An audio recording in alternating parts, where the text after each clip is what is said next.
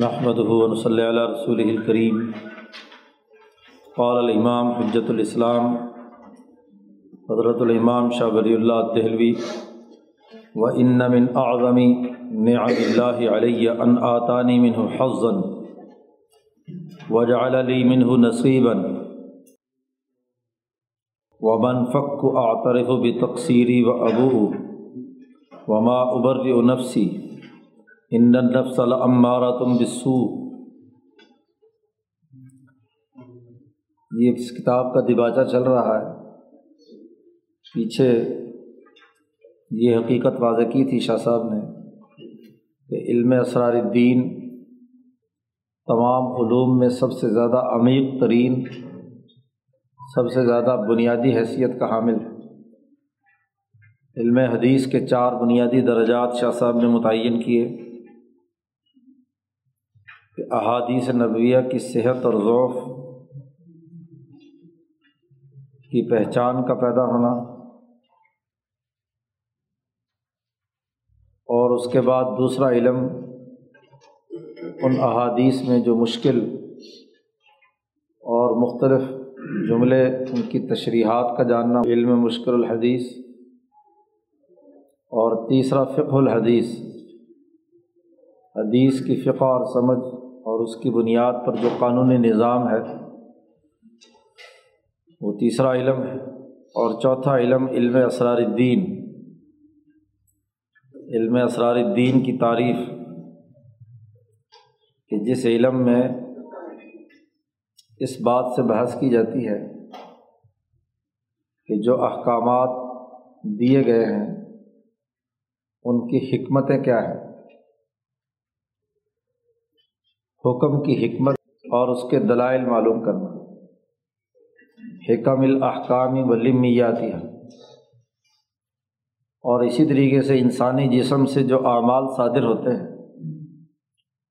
ان اعمال کے خواص کیا ہیں. انسان کا ہر عمل ایک خصوصیت اور ایک نتیجہ پیدا کرتا ہے، تو ہر عمل کا خاصہ کیا ہے، اس کے اثرات اور نتائج کیا مرتب ہوتے ہیں. انسانی زندگی میں جو نظام حیات وجود میں لایا جاتا ہے اس میں یہی دو چیزیں ہوتی ہیں کہ انسانی اعمال کا تحقیق و تجزیہ ہو اور ان اعمال کے لیے جو احکامات تجویز کیے گئے ہیں کسی بھی نظام میں ان کی حکمتیں اور ان کے دلائل علم میں آئیں. تو شریعت یا دین اسلام یا علم حدیث کا جو نظام نبی اکرم صلی اللہ علیہ وسلم نے قائم کیا، اس کے احکامات کی حکمتیں اور دلائل کیا ہیں، اور یہ کیوں انسانی اعمال کے لیے ضروری اور لازمی ہے کہ انسانی اعمال کی خواص سے پتہ چلا کہ جو چیزیں انسان کے لیے مفید تھیں انہیں رکھا گیا، انہیں واجب یا مسنون قرار دیا گیا، اور جو چیزیں مضر تھیں انہیں حرام اور مکروہ قرار دیا گیا. یہ علم حدیث کی تعریف شاہ صاحب نے پہلے کی تھی، اور پھر اس کے تین بڑے بنیادی فوائد بیان کیے تھے. شاہ صاحب نے اس حقیقت کو بھی واضح کیا تھا کہ احادیث کے ان چاروں علوم کے حوالے سے یہ علم جو ہے، اگرچہ اس کی بنیادیں نبی اکرم صلی اللہ علیہ وسلم کی احادیث، صحابہ کے آثار، مجتہدین کی فقہی تخریجات کے نتیجے میں رہی ہیں، لیکن اس پر کتابیں بہت کم تصنیف ہوئی ہیں. قل من صنف فیہ. اور جن لوگوں نے اس پر گفتگو کی بھی ہے تو اس کی بنیادیں متعین نہیں کی، اس کو باقاعدہ علم کے طور پر پیش نہیں کیا، اور اس کی وجہ بھی شاہ صاحب نے پیچھے بیان کی تھی کہ اس علم میں صرف وہ آدمی گفتگو کر سکتا ہے جس کو دس بنیادی علوم پر گرفت ہو، جو تمام علوم شرعیہ کے بنیادی تمام دائروں پر گرفت رکھتا ہو، فنون الہیہ پر اول سے آخر تک اس کو مستقل بنیادوں پر علم و فکر کا دائرہ اس پر کھل چکا ہو، اللہ نے اس کا سینہ کھول دیا ہو، اس کے دل میں وہبی طور پر اس کی عقل سے اوپر بڑھ کر سر سر کا دروازہ کھل چکا ہو، طبیعت میں بہت تیزی ہو، بہاؤ ہو، تحریر و تقریر کا ماہر ہو، قانونی تشریحات توجیہ و تحبیر کرنے کی اہلیت رکھتا ہو، فروع سے اصول کیسے بنتے ہیں اور یا اصول سے ذیلی اور ضمنی قاعدے اور ضابطے کیسے وجود میں آتے ہیں یہ بھی جانتا ہوں، پھر اس پر عقلی، نقلی اور سمعی دلائل پیش کرنے کی بھی اہلیت۔ اس کے بغیر اس علم میں گفتگو نہیں کی جا سکتی، اس لیے شاہ صاحب کہتے ہیں کہ مجھ سے پہلے لوگوں نے بہت کم شریعت کے احکامات کی حکمتیں یا مصلحتیں بیان کی ہیں، اور مستقل تصنیف تو کسی نے بھی نہیں کی۔ یہاں سے اگلی بات شروع کی ہے کہ یہ کتاب لکھنے کی ضرورت کیوں پیش آئی اور میں نے کیوں یہ جرأت کی کہ جو ایک ہزار سال سے کسی نے کام نہیں کیا تھا تو میں اس طرف کیوں متوجہ ہوا، میں نے یہ کتاب کیوں لکھی۔ اپنی کتاب کی تصنیف کی وجہ بیان کر، مصنف جب بھی اپنی کتاب کا دیباچہ لکھتا ہے تو اپنی کتاب لکھنے کی وجوہات اور پس منظر بیان کرتا ہے، تو شاہ صاحب یہاں اپنی اس کتاب کا پس منظر بیان کرتے ہوئے کہتے ہیں کہ پہلی بات تو یہ ہے کہ اللہ نے مجھ پر بے شمار انعامات کیے ہیں،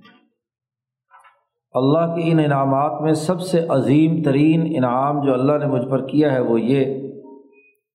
کہ اس علمِ اسرار الدین اور یہ جو دس علوم جن کی اساس پر کتاب لکھی جا سکتی تھی، ان میں سے اللہ نے مجھے بھی کچھ حصہ دیا ہے۔ ان آتانی منہ حظا، میرے لیے ایک حصہ مقرر کر دیا، کچھ مجھے بھی حصہ دیا ہے ان تمام علوم و فنون پر جن کا پیچھے تذکرہ ہوا۔ وجعل لی منہ نصیبا، اور اللہ نے میرے لیے بھی میرے نصیب میں اس علم سے متعلق بنیادی امور کا ایک حصہ مقرر کر دیا۔ اگرچہ مجھے اللہ کے انعامات میں سے ایک حصہ ملا تھا، لیکن میں ہمیشہ اپنی کمی کوتاہی کا اعتراف کرتا رہا۔ منفق کو اعترف بتقصیری، اپنی اس کوتاہی اور کمی کا میں اعتراف ہمیشہ کرتا رہا، اور اس کی وجہ یہ ہے کہ میں اپنے نفس کی نفسانی خواہشات سے بری نہیں ہو سکتا۔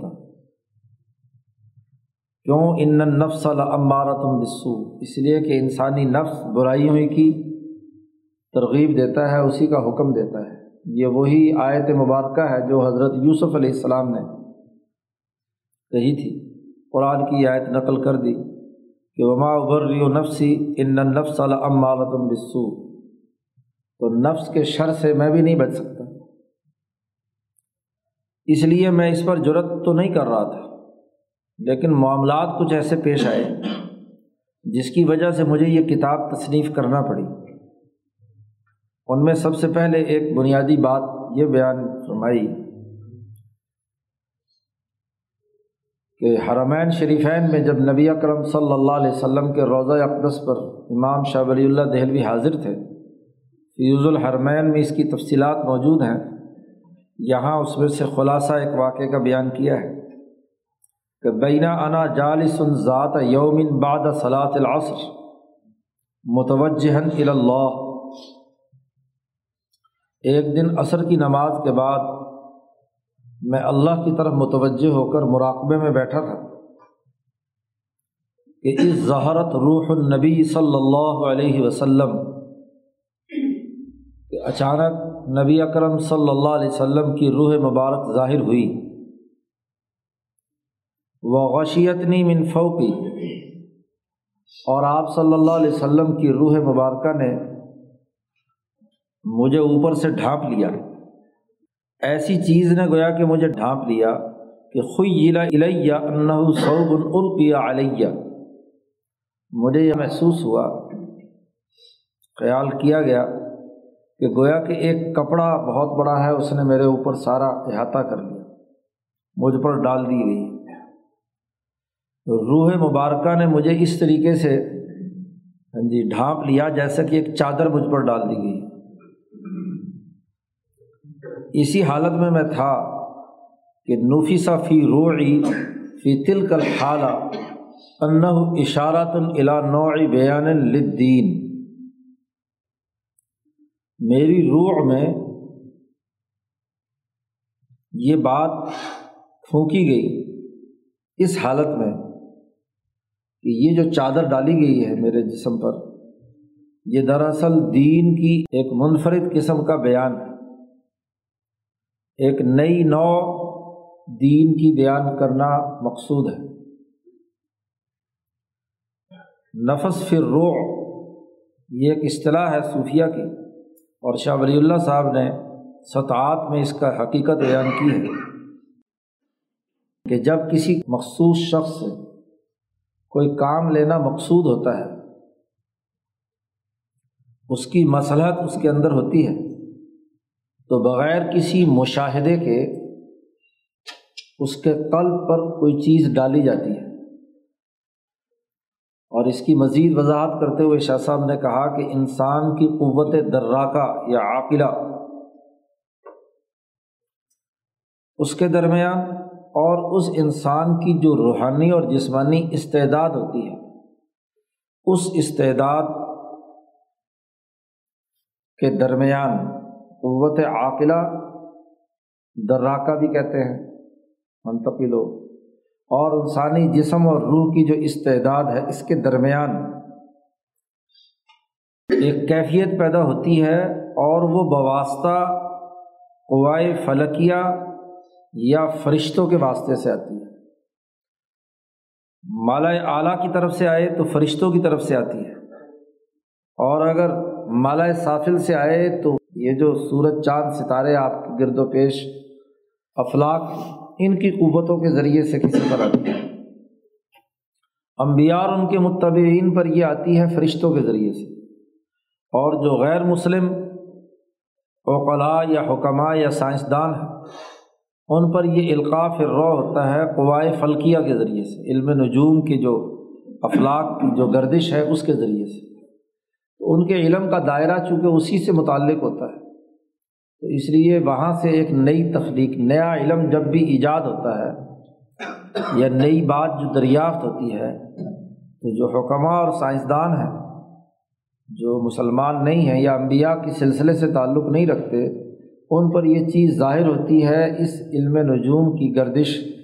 یا قوائے فلکیہ کے ذریعے سے، اور جو انبیاء علیہ السلام سے تعلق رکھنے والے لوگ ہیں ان پر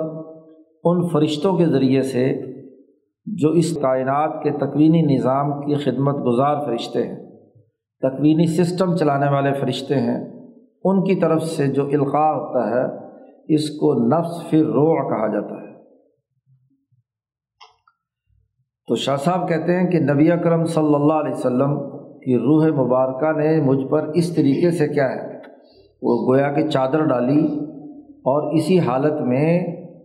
جو مالائے اعلیٰ کے فرشتے تھے انہوں نے میری روح میں ہاں جی یہ بات القاء کی کہ یہ جو چادر مجھ پر حضور صلی اللہ علیہ وسلم نے پہنائی ہے یا لباس جو میرے وجود پر ڈالا ہے، اس سے مراد مجھے ایک نیا علم تخلیق کرنا ہے، دین کے بیان کی ایک نئی شکل واضح کرنی ہے۔ ووجدت عند ذلك فی صدری نوراً، اس موقع پر میں نے اپنے سینے میں بہت نور محسوس کیا، ایسا نور کہ لم یزل ینفسح کل حین، ہر گزرتے لمحے کے ساتھ وہ نور پھیلتا جا رہا ہے، اس کے اندر وسعت ہوتی جا رہی۔ تو ایک واقعہ تو یہ وقوع پذیر ہوا تھا جب حضرت شاہ صاحب فیوز الحرمین لکھ رہے ہیں، حرمین شریفین کے سفر میں تھے، حجت اللہ شاہ صاحب نے واپس آ کر لکھی ہے تو حرمین شریفین میں قیام کے زمانے میں مدینہ منورہ میں نبی اکرم صلی اللہ علیہ وسلم کی مسجد نبوی میں روضہ رسول بلکہ ریاض الجنہ میں تشریف فرما تھے، تو اس وقت یہ شاہ صاحب پر نبی اکرم صلی اللہ علیہ وسلم کی روح مبارکہ کے ظاہر ہونے اور اس کے ذریعے سے ایک نئے علم کی تشکیل کا خیال آپ کے دماغ میں ڈالا گیا۔ شاہ صاحب کہتے ہیں یہ جب وقت کچھ گزر گیا اور شاہ صاحب جب مدینہ منورہ سے مکہ مکرمہ تشریف لائے ہیں تو وہاں ایک اور واقعہ پیش ہوا، اور وہ یہ کہ ثم الہمنی ربی بعد زمان، کچھ زمانے کے بعد میرے رب نے مجھے الہام کیا۔ الہام یہ الہام جبلی ہے، اور یہ الہام جبلی انسان کی قوت دراکہ اور صورت نوعیہ کے درمیان نوع انسانی کے تقاضوں کے مطابق کوئی کام مطلوب ہوتا ہے تو وہ انسان کی قوت عاقلہ اور دراکہ میں ڈالا جاتا ہے، لیکن یہ صورت نوعیہ کے واسطے سے ہوتا ہے، یعنی امام نوع انسانی کے واسطے سے شاہ ولی اللہ صاحب پر یہ الہام میرے رب تبارک و تعالیٰ نے کیا۔ بعد زمان انا مما کتبہ علیہ، کہ لوح محفوظ میں اللہ پاک نے بہت بلند قلم کے ساتھ میرے بارے میں یہ بات لکھ دی ہے، کتبہ علیہ، مجھ پر یہ بات فرض کر دی ہے یا لکھ دی ہے لوح محفوظ میں، کہ ان انتہذ یومن لہذا الامر الجلی، میرے وجود کے اندر یہ طاقت اور قوت پیدا ہوگی کہ میں اٹھ کھڑا ہوں گا اس جلیل القدر کام کرنے کے لیے، جس کا اجمالی اشارہ سب سے پہلے نبی اکرم صلی اللہ علیہ وسلم کی روح مبارک نے کیا تھا۔ تو اس امر جلی یعنی اس بلند ترین کام کے لیے میں ایک دن اٹھ کھڑا ہوں گا اور یہ علمِ اسرار الدین پر کتاب لکھوں گا، اور یہ بھی میرے رب نے مجھ پر الہام کیا کہ انہ اشرقت الارض بنور ربھا، جب میں یہ کتاب لکھوں گا تو اس کے نتیجے میں رب تبارک و تعالیٰ کے نور سے کرۂ ارض روشن ہو جائے گا، اشرقت الارض بنور ربھا، اور پورا مشرق اس علم اسرار الدین سے اتنا روشن ہوگا کہ وانعکست الاضواء عند مغربھا، کہ اس کی روشنیوں کا کا عکس یا ریفلیکشن جو ہے وہ مغربی ممالک کی طرف بھی کیا ہے اس کا عکس پڑے گا اس کی روشنیوں کا۔ اور مجھے یہ الہام بھی ہوا کہ وَأَنَّ الشَّرِيَّةَ الْمُصْطَفَوِيَّةَ أَشْرَقَتْ فِي هَذَا الزَّمَانِ، اس زمانے میں محمد مصطفیٰ صلی اللہ علیہ وسلم کی شریعت اس کے ظہور اور پیش کرنے کے لیے یہ ضروری ہے کہ علی ان تبرز فی قمص سابغۃ من البرہان، کہ اس شریعت مصطفیہ کو عقل، منطق اور لاجک کی مضبوط قمیضیں اور لباس پہنایا جائے، قمص سابغۃ من البرہان، ایسا لبادے میں پیش کیا جائے شریعت مصطفیہ کو کہ جو عقلی دلائل سے بنایا گیا، عقل و شعور کی بنیاد پر اس کو سمجھنے سمجھانے کا انداز۔ یہ تین باتیں میرے رب نے مجھے الہام کی کہ لوح محفوظ میں میرے لیے یہ لکھا ہوا ہے، اور دوسرا یہ کہ جب میں یہ علم لکھوں گا تو پورا مشرق اس سے روشن ہو جائے گا، اور اس روشنی اتنی تیز ہوگی کہ پورے مغرب میں اس کے، اور یہ کہ اس زمانے میں شریعت مصطفیہ کو عقل و شعور کے لبادے کے اندر پیش کرنا یہ اس دور کی ضرورت اور تقاضا ہے۔ دو معاملات ہو گئے، ایک تو یہ کہ نبی اکرم صلی اللہ علیہ وسلم کی روح مبارک نے ایک نئے ہاں جی علم کے بیان کی طرف اشارہ کیا، پھر رب تبارک و تعالیٰ نے مکہ مکرمہ میں یہ الہام کیا، اور اسی مکہ مکرمہ میں جب آپ آخری زمانے میں آ رہے ہیں، فیوز الحرمین میں بھی یہ بات بیان کی ہے شاہ صاحب نے، کہ وہیں حرم محترم میں ہی شاہ صاحب کہتے ہیں ثم رأیت الامامین الحسن والحسین فی منام رضی اللہ عنہما وَأَنَا يَوْمَئِذٍ بِمَكَّةَ، میں اس زمانے میں مکہ میں تھا کہ میں نے اپنے خواب میں حضرات حسن و حسین، امامین الحسن والحسین، ان دونوں کو دیکھا کہ یہ دونوں خواب میں مجھے ایک قلم پیش کر رہے ہیں، کَأَنَّهُمَا أَعْطَيَانِي قَلَمًا، اور مجھے قلم دے کر عطا کر کے فرماتے ہیں کہ ھذا قلم جدنا رسول اللہ صلی اللہ علیہ وسلم، یہ ہمارے نانا رسول اللہ صلی اللہ علیہ وسلم کا قلم ہے، قلم مجھے دیا جا رہا ہے، یہ قلم لے لیں۔ تو یہ تین باتیں جو ہیں ہاں جی حرمین شریفین کے سفر کے دوران شاہ صاحب کے ساتھ ہوئی۔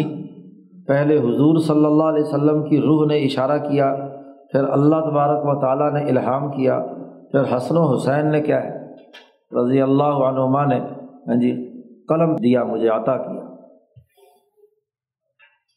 شاہ صاحب کہتے ہیں یہ سارے واقعات ہونے کے بعد میں جب یہاں دلی میں پہنچا تو اللہ تعالیٰ ما احدث نفسی ان ادون فیہ رسالتا تکون تبصرتا للمبتدی، بہت دفعہ میرے دل میں یہ خیال آیا کہ میں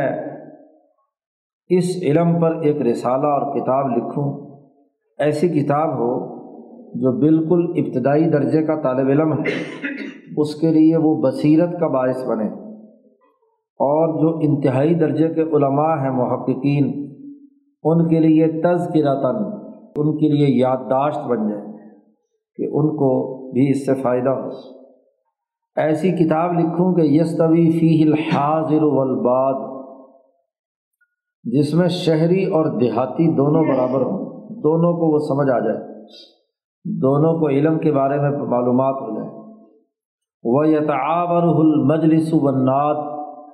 اور ہر چھوٹی مجلس میں محفل میں اور ہر بڑی مجلس میں اس پر باہمی گفتگو کی جائے، لوگ اس پر بات چیت کریں، گفتگو کریں۔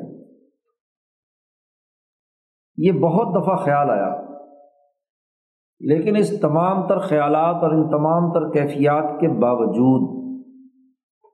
ثم یعوقنی انی لا اجد عندی ولدی ولا ارا من خلفی وبین یدی،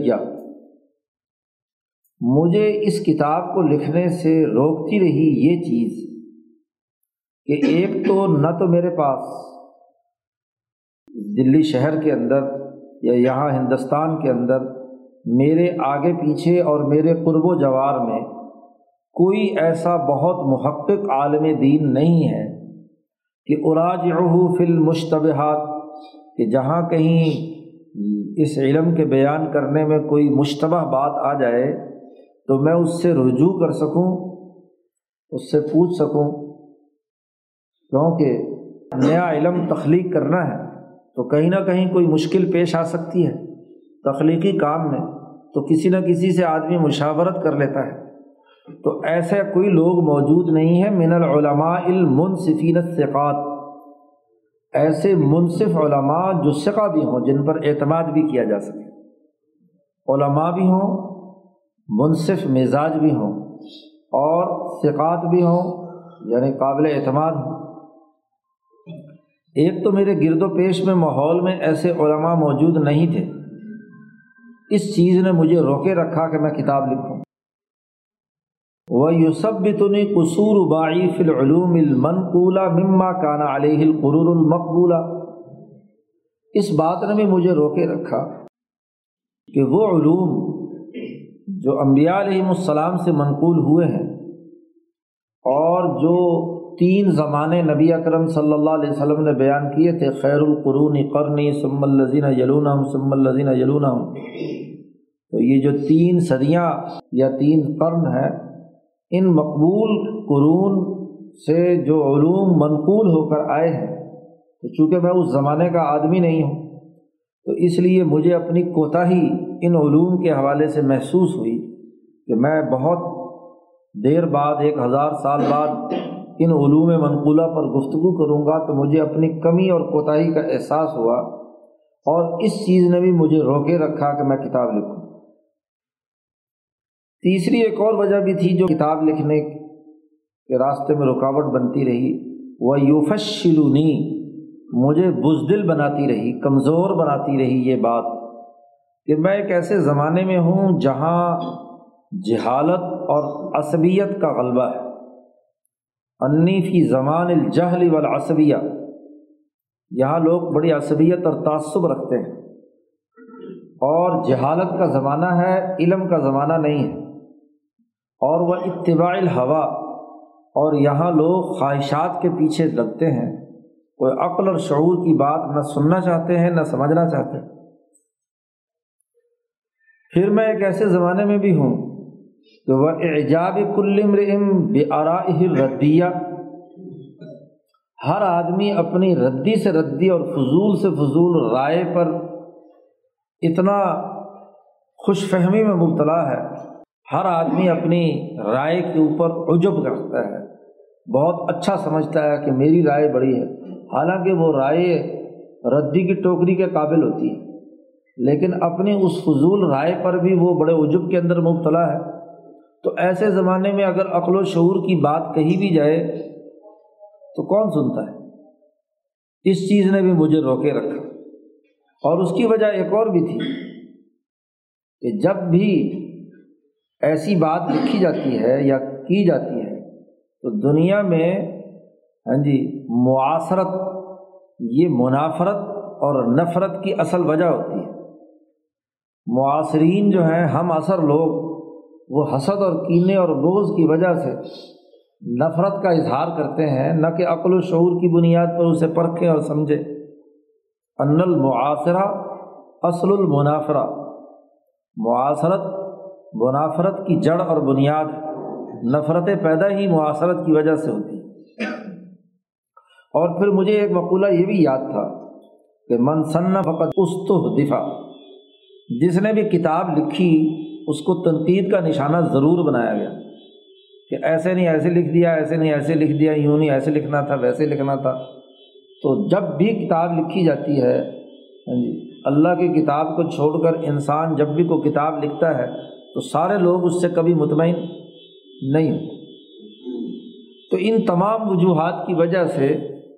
میں اس کتاب کو لکھنے سے رکا رہا۔ شاہ صاحب کہتے ہیں اب ایک طرف نبی اکرم صلی اللہ علیہ وسلم کا اشارہ ہے، ایک طرف اللہ تبارک و تعالیٰ کا، میرے رب کا الہام ہے، ایک طرف حسن و حسین نے قلم دیا ہے کہ یہ قلم ہمارے نانا کا ہے لو، اور دوسری طرف یہ رکاوٹیں اتنی ساری جی جو میں نے ابھی بیان کی ہیں۔ اسی کشمکش میں میں تھا کہ فبینا انا فی ذلک، اسی دوران اقدم رجلا واؤخر اخرى، میں ایک قدم آگے بڑھاتا تھا لکھنے کے لیے اور ایک قدم پیچھے بڑھتا تھا، رکاوٹوں کو دیکھتا تو قدم پیچھے ہٹتے تھے، اور جب پہلی تین باتوں کو دیکھتا تھا تو قدم آگے بڑھتے تھے۔ شوط کہتے ہیں دو قدم، ایک دفعہ ایک قدم رکھا دوسرا قدم، یہ پورا شوط، ایک شوط یا ایک چکر جب میں چلتا تھا تو پھر اتنا ہی لوٹ کر واپس آ جاتا تھا۔ اسی کشمکش کی حالت میں تھا کہ اذ تفتن اجل اخوانی لدیا، میرے جو شاگرد اور تعلق رکھنے والے تھے اخوان،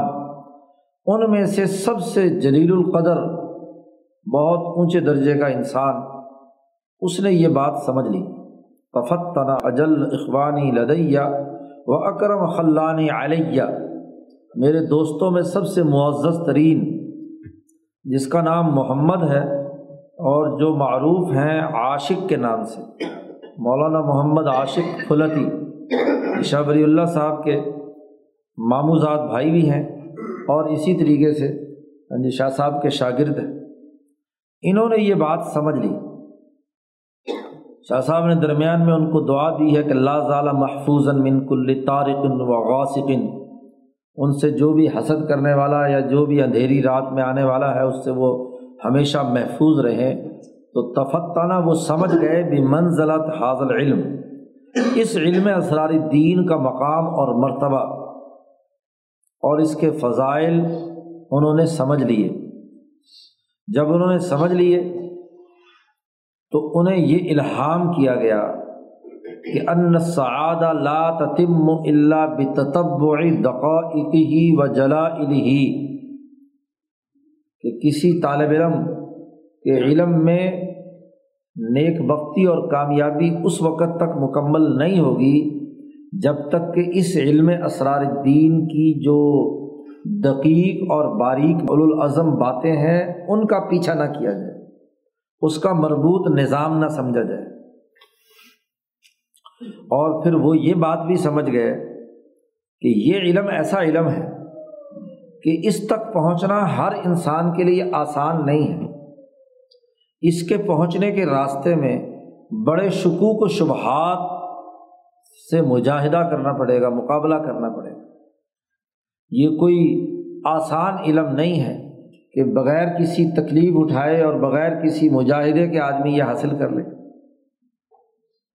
وَمُقَابَلَةِ الْاِخْتِلَافِ وَالْمُنَاقِضَاتِ، اور چونکہ یہ علم بڑا اونچے درجے کا ہے اور پورے دین کے نظام کا مربوط سسٹم سمجھنا ہے جس میں مختلف آراء لوگوں کے درمیان ہیں، ان کے درمیان اختلاف اور تضادات ہیں، ان تضادات کا بھی مقابلہ کرنا پڑے گا کہ ہر ایک پہلو کو حل کیا جا سکے اس مربوط نظام میں۔ اس کے بغیر اس علم تک پہنچنا ممکن نہیں ہے۔ وَلَا يَسْتَطِبُّ لَهُ الْخَوْضُ إِلَّا بِسَعْيِ رَجُلٍ، اور اس علم میں غوطہ لگانا، ڈبکی لگانا یا اس علم کو مستقل طور پر حاصل کرنا ممکن نہیں ہے مگر ایک آدمی کی جد و جہد سے۔ ایک آدمی جد و جہد کرے، کیونکہ جب ایک مربوط نظام فکر و عمل بنانا ہے تو اس کے لیے ایک آدمی جو تمام دائروں پر عبور رکھتا ہو، وہ جب اس کو مکمل طور پر ایک پورے میکینزم کے تحت سمجھائے گا تو بات سمجھ میں آئے گی۔ اور اس آدمی کی کوشش بھی ایسے ہو، یکون اول من قرع الباب، وہ ایسے ہی ہو جیسے سب سے پہلے دروازہ کھٹکھٹانے والا۔ تو کسی نہ کسی کو تو دروازہ کھٹکھٹانا ہے، اور اس کی اہلیت اور صلاحیت ان کے خیال کے مطابق شاہ ولی اللہ صاحب میں تھی۔ وَكُلَّمَا دَعَا، اب جب بھی ہاں جی اس کی طرف دعوت دی تو لباہ العوابد الصعاب، بڑی بڑی مشکلات، راستے کی رکاوٹیں دور دراز کی انہوں نے آ کر پکڑ لیا۔ فطاف ما قدر علیہ من البلاد، پھر وہ اس آدمی کی تلاش میں بہت جہاں تک ممکن تھا، مولانا عاشق صاحب نے نظر دوڑائی کہ کون آدمی ہے جو پہل کرے اور کون ہے جو بندوں میں سے بہترین ہو، جس کو نامزد کیا جا سکے کہ وہ اس کے اندر بحث مباحثہ کرے، اس علم کی جو اچھے پہلو ہیں ان کو جمع کر سکے اور جو اس علم کے نتیجے میں ردی کے قابل ہیں ان کو الگ کر سکے۔ کون ہے جو ان تمام علوم میں اس بات کا فرق و امتیاز کر سکے کہ کون سی پھوکٹ ہے اور کون سا واقعتاً انسانیت کے لیے مفید ہے۔ ایک ہزار سال کا علمی ذخیرہ سامنے رکھ کر اس میں سے پھوکٹ مال یا اوپر کی جھاگ اور اندر کا جو قیمتی جوہر ہے اس کو الگ کر کے چھانٹ کر اس کو ایک علم کی شکل دی جا سکے۔ جب انہوں نے ساری طرف نظر دوڑائی، مولانا عاشق صاحب نے علاقوں کے علاقے اور شہر کے شہر گھومے پھرے تو فلم یجد من یتکلم منہ بنافعۃ، انہوں نے کوئی ایسا آدمی نہ پایا پورے ہندوستان بھر میں، بلکہ حرمین میں بھی ساتھ ہی تھے وہ، وہاں بھی، کہ کوئی اس علم کے حوالے سے کوئی نفع بخش بات کر سکے۔ اور او یاتی منہ بجذوۃ ساطعۃ، اور یا کوئی وہ ایسا دہکتا ہوا انگارہ لے کر آئے جو روشنی پیدا کر دے۔ یہاں شاہ صاحب نے اس جملے کو استعمال کر کے دراصل اس کی طرف اشارہ کیا ہے جو موسیٰ علیہ السلام طور پہاڑ پر جب گئے تھے تو وہ آگ لینے گئے تھے، تو ایسی کوئی آگ والا کوئی آدمی مل جائے، تو ایسا انہوں نے نہیں ملا۔ جب انہیں کہیں نہیں ملا تو پھر کیا ہوا، فلما رأى ذلك، جب یہ صورتحال انہوں نے دیکھی کہ ایک طرف تو ان کے ذہن میں اس علم کی اہمیت، اس کے بنیادی اساسی اصول اور اس کے دائرے کے تعین کی اہمیت اور اس کے فضائل معلوم ہو گئے، دوسری طرف اس علم کے حوالے سے کوئی لکھنے والا ایک فرد جو اس کے اندر جد و جہد اور کوشش کر کے اس علم کو مربوط طور پر قلم بند کر سکے وہ نہیں ملا۔ تو جب یہ صورتحال انہوں نے دیکھی تو الحا علیہ، انہوں نے مجھ پر خوب زور لگایا، الحا بڑی لجاجت کے ساتھ درخواست انہوں نے پیش کی۔ جی الحا علیہ ورضعنی، اور مجھ پر بار بار اصرار کیا کہ میں یہ کام کروں، ولببنی مجھے پکڑ لیا، وامسکنی مجھے روک لیا۔ اور جب بھی میں ان سے معذرت کرتا کہ بھئی یہ اتنی رکاوٹیں ہیں، سارا کلما اعتذرت، تو وہ فوراً ذکرنی حدیث الالجام، تو مجھے یاد دلاتے کہ وہ آپ کو حدیث یاد ہے حضور صلی اللہ علیہ وسلم کی کہ جس کے پاس علم ہے اور وہ علم بیان نہ کرے تو اس کو جہنم میں ہاں جی لگام اس کے منہ میں ڈال دی جائے گی، اس کو حدیث الالجام کہتے ہیں۔ تو وہ حدیث مجھے یاد کراتے رہے کہ دیکھو تمہیں اس علم پر لکھنے کی صلاحیت ہے اور تم لکھ نہیں رہے، اور اگر نہیں لکھو گے تو پھر قیامت کے دن اس سزا کا تمہیں ہاں جی وہ موجب بننا پڑے گا۔ فافحمنی اشد الافحام، مجھے انہوں نے لاجواب کر دیا، چپ کرا دیا، افحام کہتے ہیں چپ کرا دینا،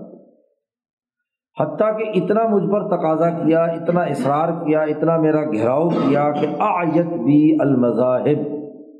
بھاگنے کے سارے راستے میرے انہوں نے بند کر دیے۔ وسالت بمعاذیری المصاعب، میری جتنے بھی عذر تھے وہ سب سیلاب کی طرح بہہ گئے، کوئی عذر ایسا نہیں تھا کہ جس کی ذریعے سہارے میں انکار کر سکوں۔ اور جب سارے راستے بند ہو گئے اور یہ سارا صورتحال میرے سامنے آئی تو پھر مجھے بھی یقین ہو گیا، ایقنت، مجھے یقین ہو گیا کہ انہا احد الکبر، یہ بہت بڑا کام، بڑے کاموں میں سے ایک منفرد ترین کام۔ قرآن حکیم نے یہ احد الکبر کا جملہ حشر کے میدان کے لیے بولا ہے۔ تو شاہ صاحب نے کہا کہ یہ بڑے کاموں میں سے ایک بہت بڑا کام ہے، تو مجھے اس بات کا یقین ہو گیا۔ وَأَنَّهَا لِمَا كُنْتُ أُلْهِمْتُ سُورَةً مِّنَ السُّوَرِ وَأَنَّهُ قَدْ سَبَقَ عَلَيَّ الْكِتَابِ، اور مجھے یہ بھی یقین ہو گیا کہ مجھے جو پہلے مختلف چیزیں الہام کی گئی تھیں ان کی روشنی میں اس علم کی جو مربوط صورت اور خاکہ ہے وہ مجھے الہام کر دیا گیا۔ اور مجھے اس بات کا بھی یقین ہو گیا کہ لوح محفوظ میں تو میرے لیے سب سے پہلے ہی یہ بات لکھی جا چکی تھی، سبق علی الکتاب وانہ امر قد توجہ من کل باب،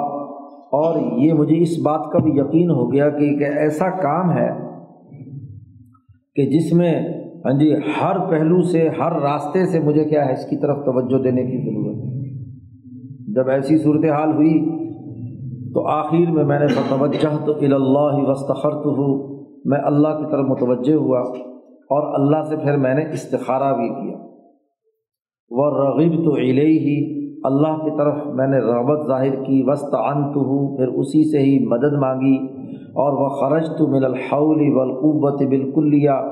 لا حول ولا قوت پڑھ کر اپنی تمام قوت اور حالت کو فارغ کر کے اللہ کے سپرد کیا۔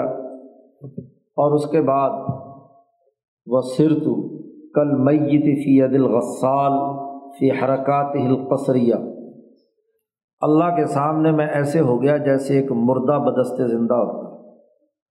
جیسے غسل دینے والے کے ہاتھ میں مردہ ہوتا ہے کہ وہ چاہے الٹے پلٹے ادھر کرے ادھر کرے بٹھائے بٹھائے، ایسے میں نے اپنے آپ کو اور اپنے ہاتھ کو اپنے دماغ کو اللہ کے سپرد کر کے مردہ بدست زندہ ہو گیا۔ اور اس تمام حالت کے ساتھ وشرعت فیما ندبنی الیہ، شروع ہو گیا میں اس کتاب کو لکھنے میں جس کی طرف مجھے لوگ پکار رہے تھے۔ وعطفنی علیہ وتضرعت الی اللہ ان یصرف قلبی من الملاہی، میں اللہ کے سامنے گر گڑایا کہ اے اللہ میرے دل کو تمام کھیل تماشے اور لہو و لعب اور فضول و لغو کاموں سے فارغ کر دے، اور اس کتاب کو لکھتے وقت ان یرینی حقائق الاشیاء کما ہیا، مجھے اے اللہ دکھا دے کہ جتنے اشیاء ہیں گرد و پیش کی یا جتنے معاملات ہیں وہ جیسا کہ ہیں اس کائنات میں، اے اللہ تو نے بنائے ہیں، ویسے مجھے مشاہدہ کرا دے۔ وَيُسَدِّدُ جَنَانِي، اور میرے دل کو مضبوط کر دے، سیدھے راستے پر رکھ۔ وَيُفْسِحْ لِسَانِي، اور میری زبان کو انتہائی فصیح و بلیغ بنا دے۔ اور وَيَعْصِمُنِي، یعنی تحریر بڑی اونچے درجے کی وجود میں آئے۔ وَيَعْصِمُنِي فِي مَقْتَعْمَهُ مِنَ الْمَقَالِ، جو میں گفتگو کرنے میں شروع ہو رہا ہوں اس میں مجھے ہر فضول اور لغو کام سے محفوظ رکھے۔ اور وَيُوَفِّقُنِي لِصِدْقِ اللَّهْجَةِ فِي كُلِّ حَال، ہر حالت میں میرا لہجہ بالکل سچا رہے، اس میں کوئی جھوٹ کی آمیزش اور کوئی کسی قسم کی غلطی کی بات نہ ہو، اس کی مجھے توفیق عطا فرمائے۔ اور وَيُعِينَنِي فِي إِبْرَازِ مَا يَخْتَلِجُ فِي صَدْرِي، اور جو میرے سینے میں اس علم سے متعلق جو خیال بھی آئے اس کو قلم بند کرنے، ظاہر کرنے کے مجھے مدد بھی عطا فرمائے، کیونکہ بسا اوقات سینے میں ایک چیز آتی ہے لیکن لکھنا اور اس کو قلم بند کرنا، لفظوں میں بیان کرنا مشکل ہوتا ہے، تو اس میں بھی میری مدد کرے۔ اِنَّهُ قَرِيبٌ مُجِيبٌ، میں نے محسوس کیا کہ اللہ میرے بہت قریب ہے اور میری دعا کو قبول کرنے والا ہے۔ اس طرح میں نے یہ کتاب شروع کی۔ اب شاہ صاحب نے اپنی کتاب کا ایک منہج واضح کیا ہے کہ میں نے یہ کتاب کس انداز اور اسلوب میں لکھی ہے۔ شاہ صاحب نے اس حقیقت کو بھی واضح کیا ہے آگے۔ شاہ صاحب کہتے ہیں وَقَدَّمْتُ إِلَيْهِ، میں کتاب پڑھنے والوں کو سب سے پہلے تو یہ بات بتا دینا چاہتا ہوں کہ میں نے جو کچھ اس کام کے لیے میں شروع ہوا ہوں تو سکی تو نادل بیان ہے۔ پہلی بات تو یہ ہے کہ میں بیانات جہاں لوگ دھواں دھار تقریریں کرتے ہیں، میں ایسی مجلسوں کا خاموش انسان ہوں۔ فضول لفظ باتیں میں، جس مجلس میں لوگ بڑھ چڑھ کر بیان پہ بیان جاری کر رہے ہوتے ہیں، میں سکی تو نادل بیان بیان کی مجلسوں کا خاموش فرد ہوں۔ ضالع حلبت الرحان، میدان میں جو گھوڑے جہاں دوڑائے جا رہے ہیں تو میں اس سے کیا ہے کنارہ کشی اختیار کرنے والا، مقابلے بازی کے چکر میں میں۔ انی متعرق مرمات وزو بضاعت مزجات، میں اپنے ہی خیالات کا پابند ہوں، اپنی ہی ہڈی چوسنے والا ہوں، یہ مطلب ہے اس کا، لفظی ترجمہ تو یہ ہے۔ وَذُو بَزَاجَةٍ مُزْجَاتٍ، میرا جو سودا ہے وہ بڑا ہی تھوڑا اور مختصر ہے۔ ایک بات تو یہ میں سب آپ آپ کے سامنے بیان کرنا چاہتا ہوں، میں کسی دوسرے کے ساتھ مقابلے بازی میں نہیں پڑھوں گا کہ کسی نے کیا لکھا ہے اور میں کیا لکھ رہا ہوں، میں اپنا جو کچھ میرے پاس ہے وہ بیان کروں گا، ایک بات۔ دوسری بات یہ بھی میں بتلانا چاہتا ہوں کتاب کے اندر ہی کہ وَأَنَّهُ لَا يَتَأَتَّى مِنِّي الْإِمْعَانُ فِي تَصَفُّحِ الْأَوْرَاقِ، آپ مجھ سے یہ قطعی توقع نہ رکھنا کہ میں کتابوں کے ورق سے ورق ہاں جی گزاروں گا اور ان اوراق میں سے کوئی ادھر سے چوری کیا، کوئی ادھر سے چوری کیا، کوئی ادھر سے کاپی پیسٹ کی، ایسا کام مجھے کرنا نہیں آتا۔ میرے مجھ سے یہ نہیں ہو سکتا کہ میں ورق گردانی کرتا جاؤں، ایسا نہیں ہو سکتا۔ کیوں؟ اس لیے کہ لشغل قلبی بما لیس لہ فواق، میرا دل اللہ کی طرف اتنا مشغول ہے اپنے مشاغل قلبیہ میں کہ اس میں اتنا کوئی وقفہ ہی نہیں کہ میں دوسروں کی اوراق اور کتابیں چھانتا پھروں۔ فواق کہتے ہیں جب دودھ دوہا جاتا ہے نا، تھن کسی نے دودھ دوہا ہو جانور کا، تو ایک دفعہ نچوڑنے کے بعد دوسرا جو نچوڑنے کے درمیان جو وقفہ ہوتا ہے، اس وقفے کو کہتے ہیں فواق۔ تو فواق اتنا وقفہ بھی میرے دل کے اندر نہیں ہے کہ میں دوسرے لوگوں کی کتابوں کے ورق گردانی کروں اور وہاں سے کوئی ہاں جی چیزیں اٹھاؤں، ایک بات۔ دوسری بات یہ بھی واضح کرنا چاہتا ہوں ولا یتیسر لی التناہی فی حفظ المسموعات، کہ جو سنی ہوئی باتیں مسموعات ہیں، جو سمعیات ہیں، وہ ساری کی ساری مجھے زبانی یاد ہوں اور وہ سب کے سب میں یہاں پہ جمع کروں، اس کی انتہا درجے تک ان تمام چیزوں کو جمع کرنا میرے لیے آسان نہیں ہے، میں میرے لیے وقت نہیں ہے، اور نہ ہی اس کتاب کے اندر یہ حفظ المسموعات اس لیے نہیں ہے کہ لَأَتَشَدَّقُ بِهَا عِنْدَ كُلِّ جَائِن وَآت، کہ لوگوں کی سنی سنائی باتوں کے ذریعے سے میں ہر آنے جانے والے کے ساتھ بحث و مباحثے میں پڑھوں۔ تشدق کہتے ہیں کہ جبڑے پہ جبڑا مار کر مناظرہ کر کے دوسرے کے سامنے کسی دوسرے کی بات کی بنیاد پر مناظرے کرنا، مباحثے کرنا، جھگڑے کرنا، اس کو تشدق کہتے ہیں۔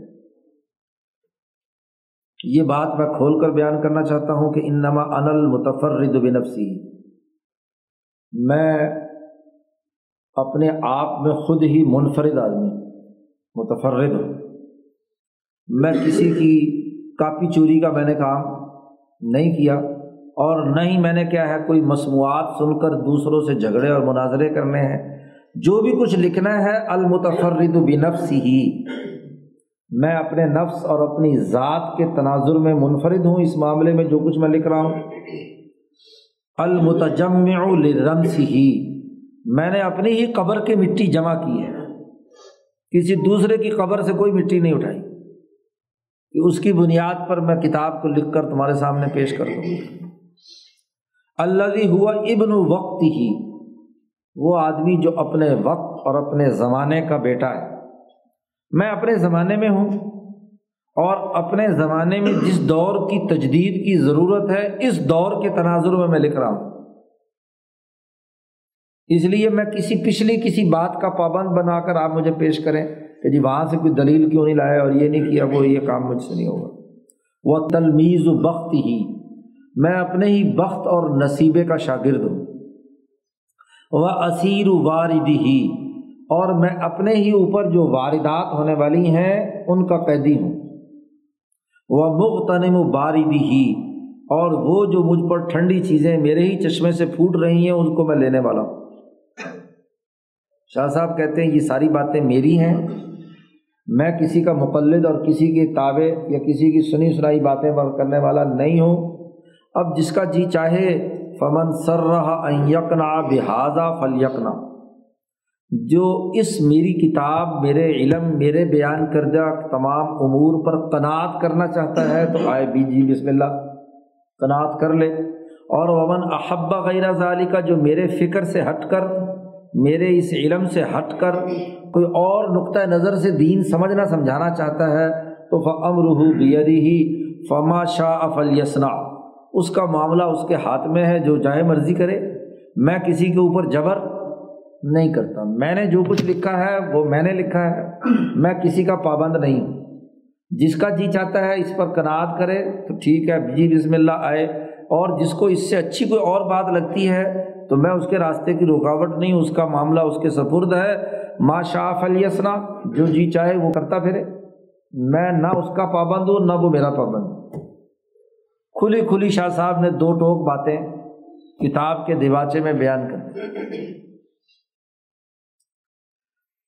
اب شاہ صاحب کہتے ہیں کہ اس کتاب کا نام میں نے یہ کیوں رکھا، اس کی وجہ بیان کی ہے شاہ صاحب۔ شاہ صاحب کہتے ہیں ولما کانت وقعت الاشارہ الی سر التکلیف والمجازات، اس کتاب میں ہاں جی جو کچھ میں بیان کیا جا رہا ہے اس کا تعلق ایک آیت کے پس منظر سے ہے، اور اس آیت کے پس منظر کے تناظر میں شاہ صاحب کہتے ہیں کہ انسان کو شریعت کا مکلف یا پابند کیوں بنایا گیا، اور اس مکلف بنانے کی اساس پر اس کی جزا و سزا کیوں مقرر کی گئی۔ یا اسی طریقے سے جو انبیاء علیہ السلام پر شریعتیں نازل ہوئی ہیں ان کے اسرار کیا ہے، تو ان کی طرف اشارہ تھا اللہ تبارک و تعالیٰ کی اس آیت میں فَلِلَّهِ الْحُجَّةُ الْبَالِغَةُ، اس آیت میں ان دو باتوں کی طرف اشارہ ہے۔ اگر اس کا سیاق و سباق پیچھے سے چلا آ رہا ہے، اگر اس تمام کو دیکھیں تو دو باتوں کی طرف اشارہ ہے کہ کیوں مکلف بنایا گیا انسان کو، کیوں انسان کو پابند بنایا گیا کہ وہ ایک دین یا سسٹم کا پابند ہو، اور پھر اس پر جزا و سزا کیوں ہے۔ اور پھر یہ کہ یہ جو شریعت محمدیہ آئی ہے یہ کیسے ہاں جی لوگوں کے لیے ہدایت اور رحمت کا باعث ہے، اس کے اسرار اور راز کیا ہیں، ان کی طرف اشارہ تھا اس آیت مبارکہ میں فللہ الحجۃ البالغہ۔ تو میں نے بھی اپنی اس کتاب کا نام اسی آیت کے تناظر میں دین کے پابندی اور اس کی جزا و سزا اور اس کے اسرار و رموز بیان کرنے سے متعلق ہے۔ تو شاہ صاحب نے کہا یہ رسالہ شعبۃ منہا نابغۃ، اسی آیت کے شعبوں میں سے ایک نکلا ہوا شعبہ ہے۔ وبدور من افقہا باذغۃ، یہ گویا کہ چاند ہے جو اس کے افق پر روشن ہے۔ تو حسن ان تسما، اچھی بات یہ ہے کہ اس کا نام رکھا جائے حجت اللہ البالغہ۔ تو اس آیت سے جو کی طرف اشارہ ہو رہا تھا اسی تناظر میں چونکہ اس کتاب میں اسی پر بحث کی گئی ہے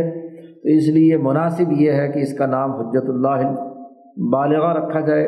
حسبی اللہ و نعم الوکیل، میرے لیے اللہ ہی کافی ہے اور وہ بہت اچھا وکیل ہے۔ ولا حول ولا قوۃ الا باللہ العلی العظیم، کوئی طاقت اور قوت میرے اندر نہیں سوائے اللہ علی العظیم کے۔ یہاں تک شاہ صاحب نے دباچہ مکمل کر دیا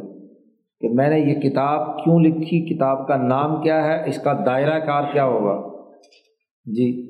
جی اس دائرہ کار کیا ہوگا، اس کا نام کیا ہے، اور یہ بنیادی طور پر علم اسرار الدین میں ہے۔ یہ دباچہ مکمل ہو گیا ہے۔ اس دباچے کے بعد شاہ صاحب نے سب سے پہلے ایک مقدمہ جس میں علم اسرار الدین کے حوالے سے جو بنیادی سوالات اٹھتے تھے ان سوالات کو زیر بحث لا کر شاہ صاحب نے ان کے جوابات دیے کہ جب عقل کے تناظر میں آپ شریعت پیش کرنا چاہتے ہیں تو کیا شریعت میں عقل کا دخل ہے جی، اس سوال کا شاہ صاحب نے آگے جواب سوالات کے جوابات دیے ہیں۔ پھر علم اسرار الدین کا جو دائرہ کار ہے وہ متعین کیا ہے۔ پھر پوری کتاب کا پورا خاکہ کہ اس کی ترتیب بنیادی طور پر کیا ہے، ہاں جی کہ کون کون سی بحث کیوں لازمی اور ضروری تھی اور وہ ایک مربوط طور پر کیوں بیان کی گئی، اس کی تمام تفصیلات۔ مقدمے کا بنیادی اصول اور ضابطہ یہی ہے کہ اس کتاب کا گویا کہ اجمالی خاکہ اور جس علم میں وہ کتاب ہو اس پر ہونے والے سوالات کے جوابات۔ مقدمہ،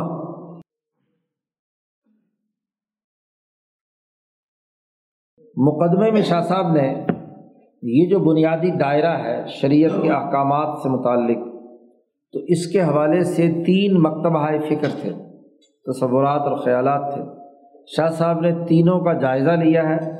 اور جو جو غلط رائے تھی شاہ صاحب نے اس پر رد کیا ہے۔ مقدمے کا آغاز اس بات سے ہوا ہے کہ جو لوگ شریعت کے احکامات کے سلسلے میں یہ رائے رکھتے ہیں کہ یہ شریعت کے احکامات کسی مصلحت یا حکمت سے تعلق رکھتے ہیں، جو لوگ یہ کہتے ہیں کہ کوئی حکمت اور کوئی مصلحت نہیں تھی بس اللہ نے حکم دے دیا آپ نے کرنا ہے،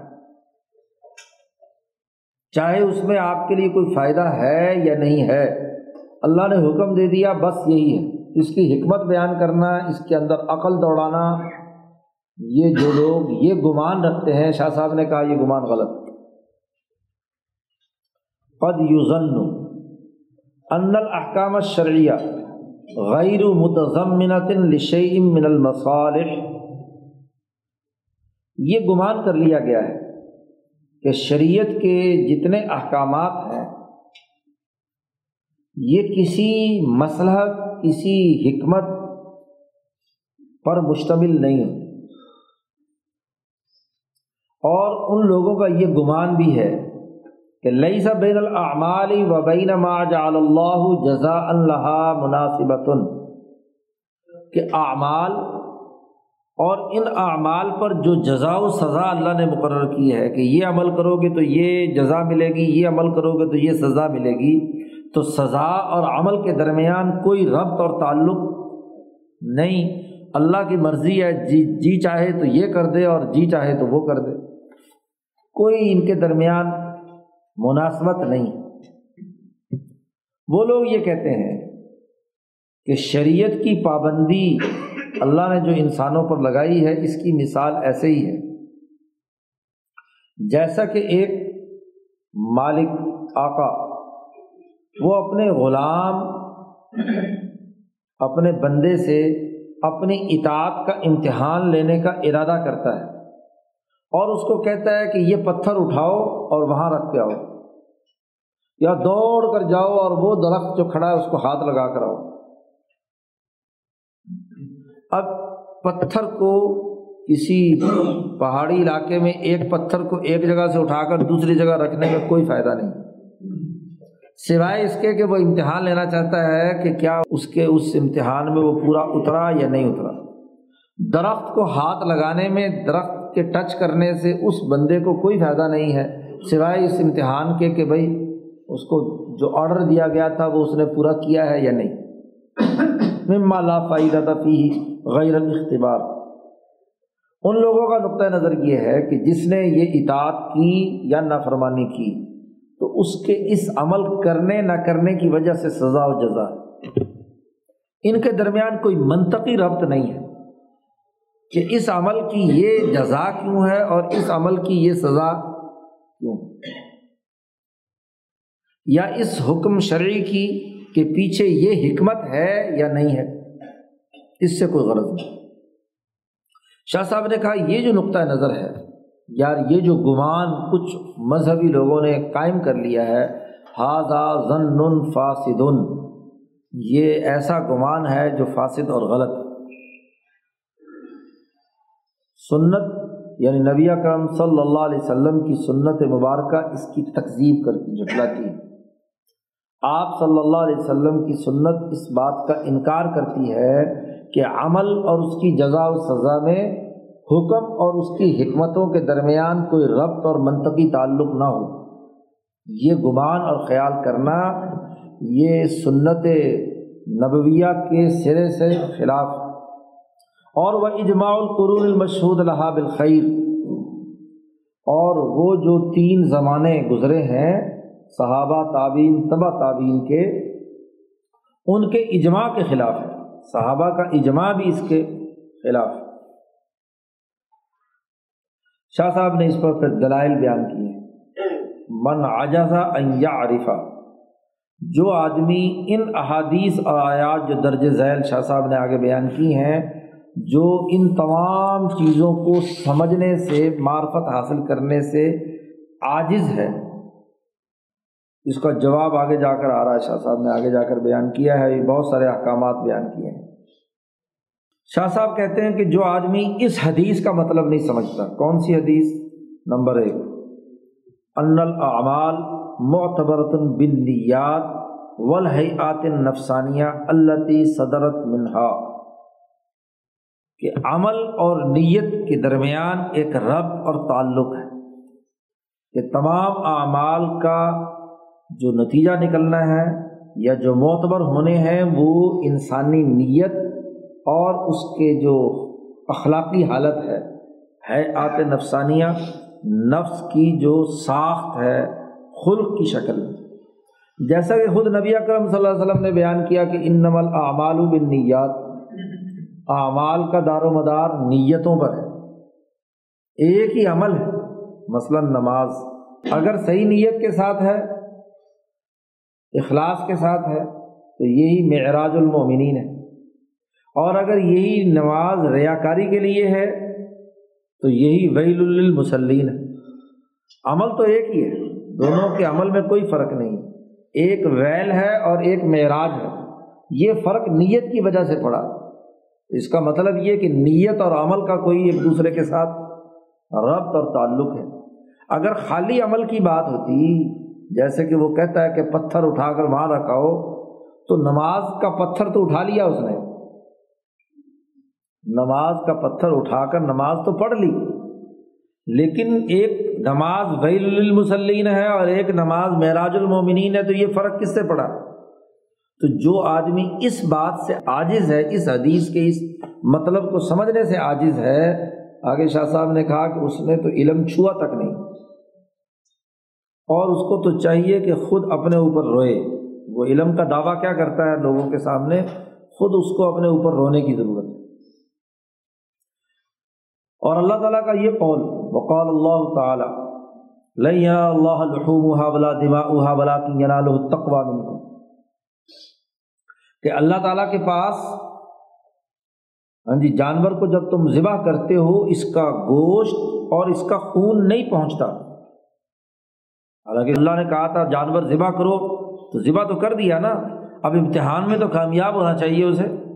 تو اس نے جو اللہ نے حکم دیا تھا وہ پورا کر لیا۔ لیکن قرآن کہتا ہے وَلَٰكِن يَنَالُهُ التَّقْوَىٰ مِنْكُمْ، تمہارے دلوں کا ادب وہ اللہ کی طرف پہنچتا ہے، نہ کہ یہ کیا ہے ظاہری طور پر عمل۔ تو جو اس آیت کا مطلب سمجھنے سے عاجز ہے۔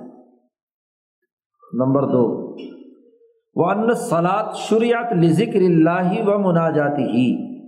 کہ نماز اللہ کے ذکر اور اس کے مناجات کے لیے مشروع کی گئی ہے۔ اگر صرف نماز ایک عمل ہوتا ہے کہ آپ نے اٹھک بیٹھک کرنی ہے ہاں جی تو پھر کافی ہونا چاہیے تھا، لیکن اللہ پاک نے خود ارشاد فرمایا ہے اقم الصلاۃ لذکری، نماز قائم کرو میرے ذکر کے لیے۔ تو اگر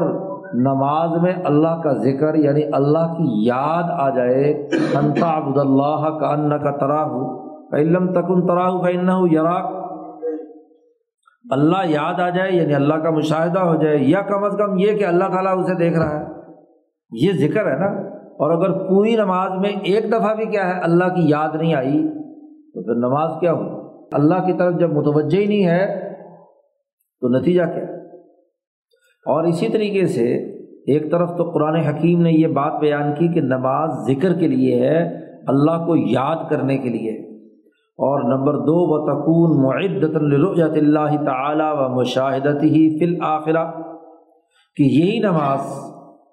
انسان کے اندر یہ استعداد پیدا کرتی ہے کہ قیامت کے دن اللہ کا مشاہدہ کرے گا، اللہ کو دیکھے گا۔ تو نماز کے ذریعے سے استعداد پیدا ہوتی ہے۔ جب اس نے پانچ وقت ایک دن میں اللہ کا مشاہدہ اس دنیا میں یا اللہ کی یاد اس دنیا میں اس نے نماز میں کی، تو یہ اس کے اندر یہ صلاحیت پیدا کرے گی کہ حشر کے میدان میں، وہاں میں ہاں جی اس میدان میں جا کر آخرت میں وہ اللہ کا براہ راست مشاہدہ کر سکے، جس کی یہاں نماز میں اللہ کا مشاہدہ نہیں، اس کو وہاں جا کر مشاہدہ کیسے حاصل ہوگا؟ جیسا کہ خود نبی اکرم صلی اللہ علیہ وسلم نے فرمایا، بخاری شریف میں یہ حدیث آتی ہے سترون ربکم کما ترون ھذا القمر لا تضامون فی رؤیتہ، حضور اقدس صلی اللہ علیہ وسلم چودھویں رات کا چاند آسمان پر تھا اور حضور مسجد نبوی کے صحن میں تشریف فرما تھے، آپ صلی اللہ علیہ وسلم بیٹھے ہوئے ہیں، چاروں طرف حلقہ صحابہ کا بیٹھا ہوا ہے، تو آپ صلی اللہ علیہ وسلم کی نظر چاند کی طرف پڑی۔ چودھویں رات کی چاندنی ویسے بھی بہت ٹھنڈی اور میٹھی، حضور کی جیسے ہی نظر پڑی تو حضور صلی اللہ علیہ وسلم نے یہ جملہ فرمایا کہ سترون ربکم کما ترون ھذا القمر، تم بھی اپنے رب کو ایسے ہی دیکھو گے جیسے تم یہ چمکتا ہوا چودھویں رات کا چاند دیکھ رہے ہو۔ لا تضامون فی رؤیتہ، اس دیکھنے میں کوئی رکاوٹ یا کوئی ہچکچاہٹ نہیں ہے۔ سورج کو دیکھو تو آنکھیں چندھیاتی ہیں، سورج پر نظر نہیں ٹکتی، لیکن چاند کی چاندنی یا چودھویں رات کی ہو تو آنکھیں خوب ہاں جی اس کا مشاہدہ کر رہی ہوتی ہیں۔ فَإِنِ اسْتَطَعْتُمْ أَلَّا تُغْلَبُوا عَلَىٰ صَلَاةٍ قَبْلَ طُلُوعِ الشَّمْسِ، اگر تم یہ طاقت رکھتے ہو کہ سورج کے طلوع ہونے سے پہلے والی نماز تم پر غالب نہ آئے، یعنی فجر کی نماز، فجر کی نماز تم پر پڑھنا بھاری نہ ہو اور تم اٹھ سکو، کیونکہ فجر کے وقت ہی تو اٹھنا سب سے مشکل ہے جی، فجر کے وقت لوگوں کے لیے اٹھنا مشکل ہے، اور جو لوگوں نہیں اٹھتے تو کیا فرمایا حضور صلی اللہ علیہ وسلم نے کہ جو صبح فجر کی نماز کے لیے نہیں اٹھتا تو دراصل اس کے کان میں شیطان نے پیشاب کر دیا، بال الشیطان فی اذنیہ، اس کے دونوں کانوں میں شیطان پیشاب کر دیتا ہے، اس کی وجہ سے اس کے اوپر نیند کی غفلت طاری ہو جاتی ہے، اور وہ کہتا ہے شیطان لیل طویل۔ تو حضور صلی اللہ علیہ وسلم نے فرمایا کہ جو اللہ تعالیٰ کی زیارت آخرت میں کرنا چاہتا ہے تو اس کو یہ استطاعت اور اپنے اندر طاقت پیدا کرنے کی ضرورت ہے کہ وہ سورج کے طلوع ہونے سے پہلے والی جو نماز ہے یعنی نماز فجر وہ اس سے نہ چھوٹے، اور وہ صلاۃ قبل غروبہا، اور وہ نماز جو سورج کے غروب ہونے سے پہلے ہے یعنی عصر کی نماز، چونکہ یہ دو نمازیں ہی بڑی مشکل وقت، صبح والی تو سونے کی وجہ سے، اور شام والی جو ہے تاجر طبقہ کاروباری لوگ اپنے اپنے دفتروں اپنے اپنی جگہ سے جب گھروں کی طرف روانہ ہوتے ہیں تو پھر اس وقت کام سمیٹنا ہوتا ہے، تو سورج کے غروب ہونے سے پہلے پہلے نماز پڑھ لے، کیونکہ بڑا اہم ترین وقت ہے، اسی وقت اگر سمیٹنا ہے سب کچھ اور اسی وقت نماز کا بھی وقت ہے، تو یہ دو نمازیں پڑھنا مشکل ہو جاتا تھا، تو اس لیے آپ صلی اللہ علیہ وسلم نے فرمایا کہ جو ان دو نمازوں کی پابندی کرتا ہے تو اس کا مطلب یہ ہے کہ اب یہاں صاف طور پر نماز کے پڑھنے سے یہ استعداد پیدا ہوتی ہے کہ وہ اللہ کو دیکھ سکے گا، کیونکہ نماز اللہ کو یاد کراتی ہے، لذکری نماز اس لیے ہے، تو وہ یاد ہی بڑھتے بڑھتے بڑھتے بڑھتے جی آخرت میں، اور یہاں آخرت جیسے ہاں جی موت کے بعد کی آخرت ہے، ایسے ہی جو نمازی شروع سے نمازی تھا اور اس نے وہاں ہر نماز میں اللہ کو یاد کیا، اور وہ یادداشت ہر گزرتے دن کے ساتھ بڑھتی بڑھتی بڑھتی چلی گئی، تو بڑھاپے میں جا کر اگر ترقی کرتی چلی گئی تو مشاہدے کی قوت بھی اتنی ہی بڑھ جائے گی۔ نمبر تین، وَأَنَّ الزَّكَاةَ شُرِعَتْ دَفْعًا لِرَذِلَةِ الْبُخْلِ، کہ زکوٰۃ انسان میں سے بخل کی جو بدخلقی ہے اس کو دور بھگا دیتی ہے، اور فقراء یا مسکین لوگ جو ضرورت مند ہیں ان کی حاجت کے لیے کافی ہوتی ہے، جیسا کہ اللہ تعالیٰ نے وہ لوگ جو زکوٰۃ نہیں دیتے ان کے بارے میں اس آیت مبارکہ میں ارشاد فرمایا، وَلَا يَحْسَبَنَّ الَّذِينَ يَبْخَلُونَ بِمَا آتَاهُمُ اللَّهُ مِن فَضْلِهِ هُوَ خَيْرٌ لَّهُمْ، وہ لوگ جو بخل سے کام لیتے ہیں، اللہ نے جو کچھ انہیں مال دیا ہے اپنے فضل سے اور وہ اپنے اس بخل کو اپنے لیے بہتر سمجھتے ہیں، نہیں، بل ہوا شر لہم، ان کا یہ بخل ان کے لیے بہت برا ہے، سیطوقون ما بخلوا به یوم القیامہ، قیامت کے دن جو بخل کر رہے ہیں اس کا توق بنا کر ان کے گلے میں ڈالا جائے گا۔ یہ جیسے نبی اکرم صلی اللہ علیہ وسلم نے حضرت معاذ بن جبل رضی اللہ تعالیٰ عنہ کو جب یمن کا گورنر بنا کر بھیجا تھا تو ان سے فرمایا تھا کہ فَأَخْبِرْهُمْ، ان یمنیوں کو بتا دینا کہ ان اللہ تعالیٰ قد فرض علیہم صدقہ، کہ اللہ نے ان پر صدقہ فرض کیا، زکوٰۃ فرض کی ہے، تُؤْخَذُ مِنْ أَغْنِيَائِهِمْ، ان کے مالداروں سے یہ زکوٰۃ وصول کی جائے گی، فَتُرَدُّ عَلَىٰ فُقَرَائِهِمْ، اور ان کے فقیروں پر اسے خرچ کیا جائے گا۔ تو یہاں خود زکوٰۃ کا مقصد اور ہدف بیان کر دیا کہ زکوٰۃ سے مقصد مالداروں سے لینا اور غریبوں میں بانٹنا ہے، انہی کے غریبوں میں، انہی کے مالداروں سے لینا ہے، اسی علاقے کے غریبوں کو دینا ہے، قانون اور ضابطہ یہ ہے۔ تو جب نبی اکرم صلی اللہ علیہ وسلم خود زکوٰۃ کا ہدف بیان کر رہے ہیں کہ فقراء کی ضرورت پوری کرنا ہے اور بخل کے رذیلہ سے نکلنا ہے، تو جو آدمی یہ نہیں سمجھتا تو اس کے پاس علم نام کی کوئی چیز ہے۔ نمبر چار، وَأَنَّ الصَّوْمَ شُرِعَ لِقَهْرِ النَّفْسِ، روزہ انسان کی نفسانی خواہشات کو کنٹرول کرنے کے لیے مشروع کیا گیا ہے، جیسا کہ خود اللہ تعالیٰ نے فرمایا کتب علیکم الصیام وغیرہ، پوری آیت پڑھو تو آگے کہا لعلکم تتقون، تاکہ تم متقی بن جاؤ۔ یہ جیسے نبی اکرم صلی اللہ علیہ وسلم نے فرمایا کہ یہ روزہ جو ہے یہ انسان کی جنسی خواہشات کو کنٹرول کرتا ہے، فَإِنَّ الصَّوْمَ لَهُ وِجَاءٌ۔ نمبر پانچ، وَأَنَّ الْحَجَّ شُرِعَ لِتَعْظِيمِ شَعَائِرِ اللَّهِ، حج اللہ کے شعائر کی عظمت کے لیے مشروع کیا گیا ہے، جیسا کہ خود قرآن میں اللہ پاک نے فرمایا ان اول بیت وضع للناس للذی ببکۃ مبارک وہدی للعالمین، یہ جیسے قرآن پاک میں آیا ان الصفا والمروۃ من شعائر اللہ، کہ صفا مروہ اللہ کے شعائر میں سے۔ نمبر چھ، وان القصاص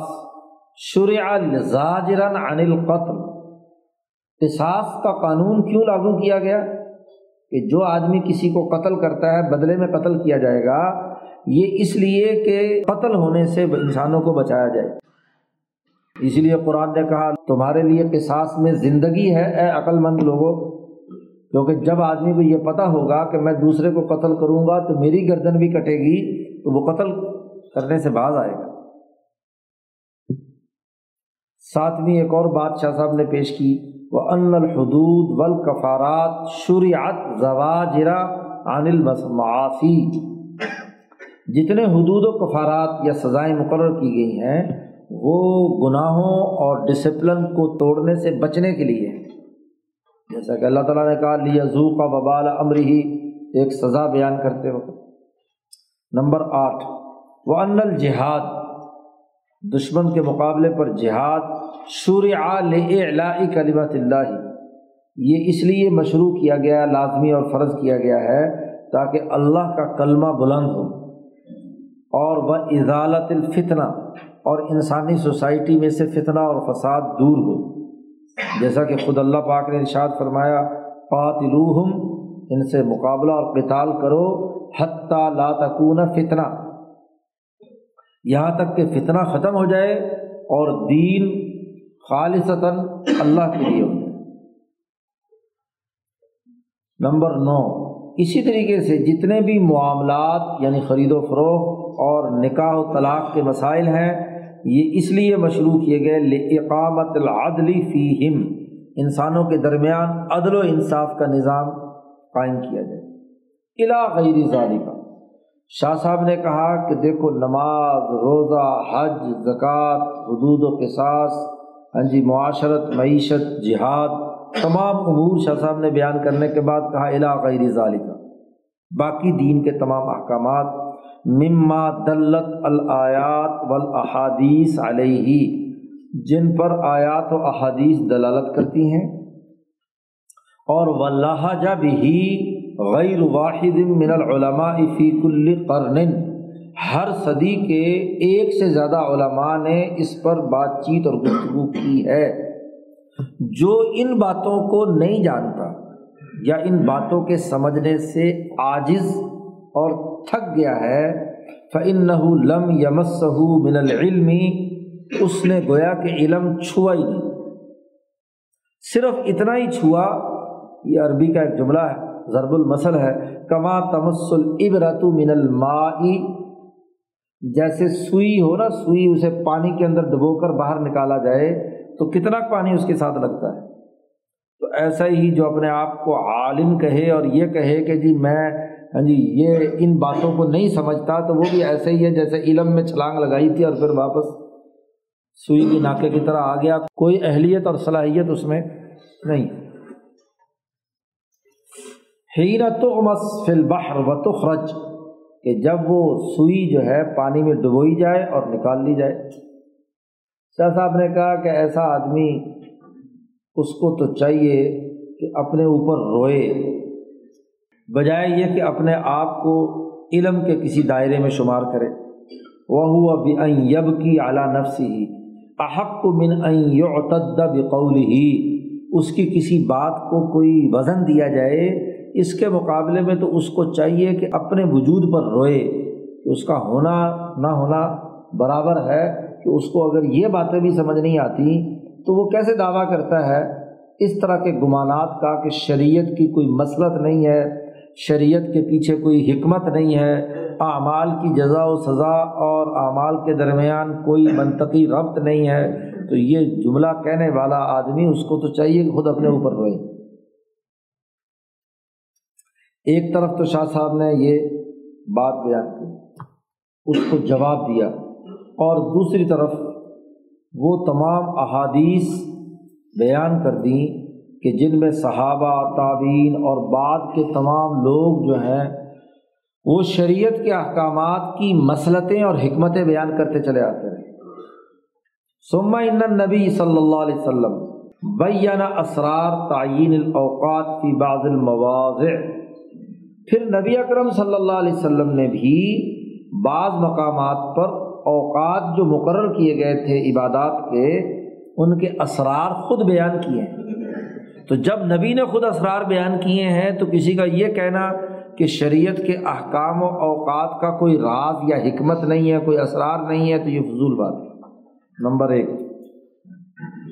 نبی اکرم صلی اللہ علیہ وسلم نے ارشاد فرمایا کہ ظہر سے پہلے کی چار رکعتیں پڑھنا سنت جو پڑھتے ہیں، تو اس کی حکمت بتلاتے ہوئے خود نبی اکرم صلی اللہ علیہ وسلم نے یہ بیان فرمایا، جی ترمذی شریف میں یہ روایت ہے کہ انہا ساعتن تفتح فیہا ابواب السماء، یہ ایک ایسی گھڑی ہے زوال کے فوراً بعد، ایسا وقت ہے کہ جس میں آسمان کے دروازے کھول دیے جاتے ہیں۔ فاحب ان یصعد لی فیہا عمل صالح، میں پسند کرتا ہوں اس بات کو کہ جیسے ہی دروازہ کھلے تو سب سے پہلے میرا نیک عمل اوپر جائے، اس لیے ظہر سے پہلے چار سنتیں پڑھتا ہوں۔ تو حضور نے ان چار سنتوں کا راز خود بیان کیا۔ ایسے ہی وروی عنہ صلی اللہ علیہ وسلم کی صوم یوم عاشوراء، جب حضور صلی اللہ علیہ وسلم مدینہ منورہ تشریف لائے تو یہاں یہودیوں کو دیکھا کہ وہ یوم عاشوراء کا روزہ رکھتے ہیں، تو نبی اکرم صلی اللہ علیہ وسلم نے بھی کیا ہے اس دن کا روزہ رکھا، اور اس روزے کے رکھنے پر حضور نے اس وقت پوچھا یہودیوں سے کہ تم روزہ کیوں رکھتے ہو یہ دس محرم کا؟ تو انہوں نے کہا سبب مشروعیتی نجات موسیٰ و قومی من فرعون فی ھذا الیوم، کہ اس دن میں موسیٰ علیہ السلام اور ان کی قوم کو فرعون سے نجات ملی تھی، فرعون غرق ہوا تھا، یہ ہمارا یوم آزادی ہے، آزادی کے دن میں ہم اللہ کے انعام کے طور پر کیا ہے یہ روزہ رکھتے ہیں۔ اب یہ بات جب نبی اکرم صلی اللہ علیہ وسلم کو معلوم ہوئی تو حضور صلی اللہ علیہ وسلم نے فرمایا کہ موسیٰ علیہ السلام کی بات کی اتباع کرنے میں ہم زیادہ حقدار ہیں تمہارے سے، تم اگر موسیٰ کی بات کی اتباع کرتے ہو تو ہمیں زیادہ خوشی ہے، کیونکہ موسیٰ علیہ السلام کے انقلاب کی طرح تو نبی اکرم صلی اللہ علیہ وسلم کا انقلاب برپا ہوا۔ تو جیسے موسیٰ علیہ السلام کی نجات کا جو دن تھا وہ منایا انہوں نے روزہ رکھ کر، ایسے ہی پہلا مہینہ جس میں روزے فرض ہوئے اس میں حضور کو اپنے فرعون سے نجات ملی تھی، ابو جہل سے، غزوہ بدر کے موقع پر۔ وَأَنَّ سَبَبَ مَشْرُوعِيَتِهِ فِينَا اتِّبَاعُ سُنَّتِ مُوسیٰ علیہ السلام، موسیٰ علیہ السلام کی سنت کی اتباع کرنا ہمارے لیے مشروعیت کا سبب ہے۔ اب یہ بخاری اور مسلم دونوں میں یہ حدیث موجود ہے۔ اسی طریقے سے نبی اکرم صلی اللہ علیہ وسلم نے بعض احکامات کے اسباب اور وجوہات بیان کی ہیں کہ کیوں وہ بعض احکامات دیے گئے۔ مثلا حضور نے فرمایا کہ رات کو سو کر جب آدمی جاگے تو سب سے پہلے ہاتھ دھوئے، مستيقظ جو ہے اٹھنے والا ہاتھ دھوئے، فَإِنَّهُ لَا يَدْرِي أَيْنَ بَعَدَتْ يَدُهُ، یہ جملہ حضور صلی اللہ علیہ وسلم کا ہے۔ کیوں ہاتھ دھوئے؟ اس لیے کہ کوئی پتہ نہیں کہ اس کے ہاتھوں نے رات کہاں گزاری ہے، کوئی نجاست ہے، کوئی گندگی ہے کہاں، اس لیے ہاتھ دھونا ضروری ہے کسی برتن میں ہاتھ ڈالنے سے پہلے۔ اسی طریقے سے حضور نے فرمایا فل استنصاری، ناک کی صفائی کا ذکر کیا کہ جب وضو کرے تو ناک میں پانی ڈال کر ناک کو اچھی طرح صاف کرے، تو حضور نے فرمایا کہ اس کی وجہ یہ ہے کہ فَإِنَّ الشَّيْطَانَ يَبِيتُ عَلَىٰ خَيْشُمِهِ، کہ رات جب آدمی سوتا ہے تو آدمی کے ناک میں شیطان بستر بنا کر لیٹ جاتا ہے، سوتا ہے شیطان، انسان کے ناک کے اندر سوتا ہے، اس لیے صبح کو ناک دھوتے وقت کیا ہے اس کو اچھی طریقے سے شیطان کا جو گند شند ہے نا وہ نکال دے۔ وَقَالَ فِي النَّوْمِ، اسی طرح نیند کے بارے میں حضور صلی اللہ علیہ وسلم نے فرمایا کہ نیند کرنے سے وضو ٹوٹ جاتا ہے، اس کی وجہ خود آپ صلی اللہ علیہ وسلم نے بیان کی، علت بیان کی کہ فَإِنَّهُ إِذَا اجْتَاجَعَ اسْتَرَخَتْ مَفَاصِلَهُ، جیسے ہی آدمی لیٹتا ہے بستر پر تو اس کے تمام اعضاء ڈھیلے ہو جاتے ہیں، تو ری خارج ہو تو اس کا پتہ نہیں چلتا، تو وضو گویا کہ لیٹنے سے ٹوٹ جاتا ہے، سونے سے۔ وَقَالَ فِي رَمْيِ الْجِمَارِ، حج کے موقع پہ شیطان کو کنکریاں مارتے ہیں، تو اس کنکریاں مارنے کا سبب خود حضور نے بیان کیا کہ یہ اس لیے ہے کہ اللہ کا ذکر قائم ہو جائے، لِإِقَامَةِ ذِكْرِ اللَّهِ، اللہ کے ذکر کو بلند کرنے کے لیے۔ ایسے ہی ایک اور حدیث میں حضور نے فرمایا کہ جب بھی اپنے گھر میں داخل ہو تو اجازت مانگو، استیزان، ہاں جی لوگوں سے اجازت مانگو، من اجل البصر، حضور نے فرمایا انما جعل الاستیزان من اجل البصر، نگاہ غلط نہ پڑ جائے۔ ایک صحابی نے حضور سے پوچھا کہ میری ماں اکیلی میرے گھر ہوتی ہے تو میں ماں سے بھی اجازت مانگ کر داخل ہوں؟ تو حضور نے فرمایا کہ بسا اوقات ماں ایسی حالت میں ہو کہ جس میں تم دیکھنا پسند نہ کرو اور پھر تم دیکھو تو تمہیں اچھا لگے گا، تمہیں پہلے آپ نے آنے کی اطلاع دینی چاہیے، آواز دو، السلام علیکم کہو، کچھ بھی کہو، تاکہ نظر جو ہے وہ غلط نہ پڑے۔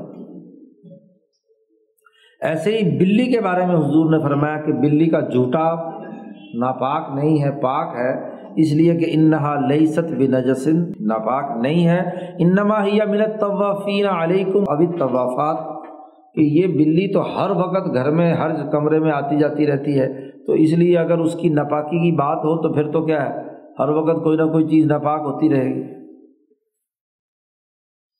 وَبَيَّنَ فِي مَوَاضِعَ أَنَّ الْحِكْمَةَ فِيهَا، حضور صلی اللہ علیہ وسلم نے بہت سے ایسے مواقع ہیں جہاں کسی کام نہ کرنے یا کرنے کی حکمت بیان کی خود، مثلاً ایک دفع مفسدۃ، فساد سے روکنا، جیسے کنہی عن الغیلہ، انما ہوا مخافت ضرر الولد، دودھ پلانے کے زمانے میں تعلق قائم کرنا، اس سے حضور نے منع فرمایا، کیونکہ اس سے حضور نے فرمایا کہ اس سے ڈر ہے کہ اس دودھ کے اندر گڑبڑ ہو جائے اور بچہ جو ہے اس کی پرورش درست نہ ہو۔ نمبر دو، او مخالفت فرقۃ من الکفار، یا کفار کے ایک فرقے کی مخالفت کی حکمت بیان کی کہ طلوع، غروب اور زوال کے تین اوقات میں، جب سورج طلوع ہو رہا ہو، غروب ہو رہا ہو یا زوال کی حالت میں ہو تو اس وقت نماز نہیں پڑھنی چاہیے۔ اس کا سبب بیان کرتے ہوئے، حکمت بیان کرتے ہوئے حضور نے فرمایا فَإِنَّهَا تَطْلُعُ بَيْنَ قَرْنَيِ الشَّيْطَانِ وَحِينَئِذٍ يَسْجُدُ لَهَا الْكُفَّارُ، کہ سورج جب طلوع ہوتا ہے تو شیطان سامنے آ کر کھڑا ہو جاتا ہے اور لوگ جو ہے اس شیطان کو سجدہ کرتے ہیں، جو سورج کی پوجا کرنے والے لوگ۔ نمبر تین، حکمت والی باتوں کی تیسری پہلو، او سد باب التحریف، کہ تحریف کا دروازہ بند کرنا تھا، جیسے حضرت عمر فاروق رضی اللہ تعالیٰ عنہ کا قول ہے لمن اراد ان یصل النافلہ بالفریضہ، جس نے نفل اور فرض دونوں کو ملا دیا تھا، تو اس پر انہوں نے کہا حضرت عمر نے کہ بہذا ہلاک من قبلکم، تمہارے سے پہلے لوگ اسی لیے ہلاک ہوئے کہ جو نفل تھی اس کا فرض بنا دیا، جو فرض تھا اسے نفل بنا دیا۔ حضرت عمر نے یہ بات ارشاد فرمائی تو نبی اکرم صلی اللہ علیہ وسلم نے ان کی تائید کرتے ہوئے کہا اصاب اللہ بک یا ابن الخطاب، اے عمر بن خطاب تو نے بات بالکل صحیح کہی ہے، کہ تحریف اسی چیز کا نام ہے کہ جو شریعت میں فرض ہے اسے نفل بنا دیا جائے یا غیر ضروری بنا دیا جائے، اور جو محض نفلی اور مسنون اور مباح چیزیں ان کو فرض بنا دیا جائے۔ نمبر چار، او وجود حرج،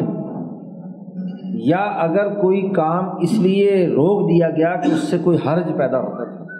مثلا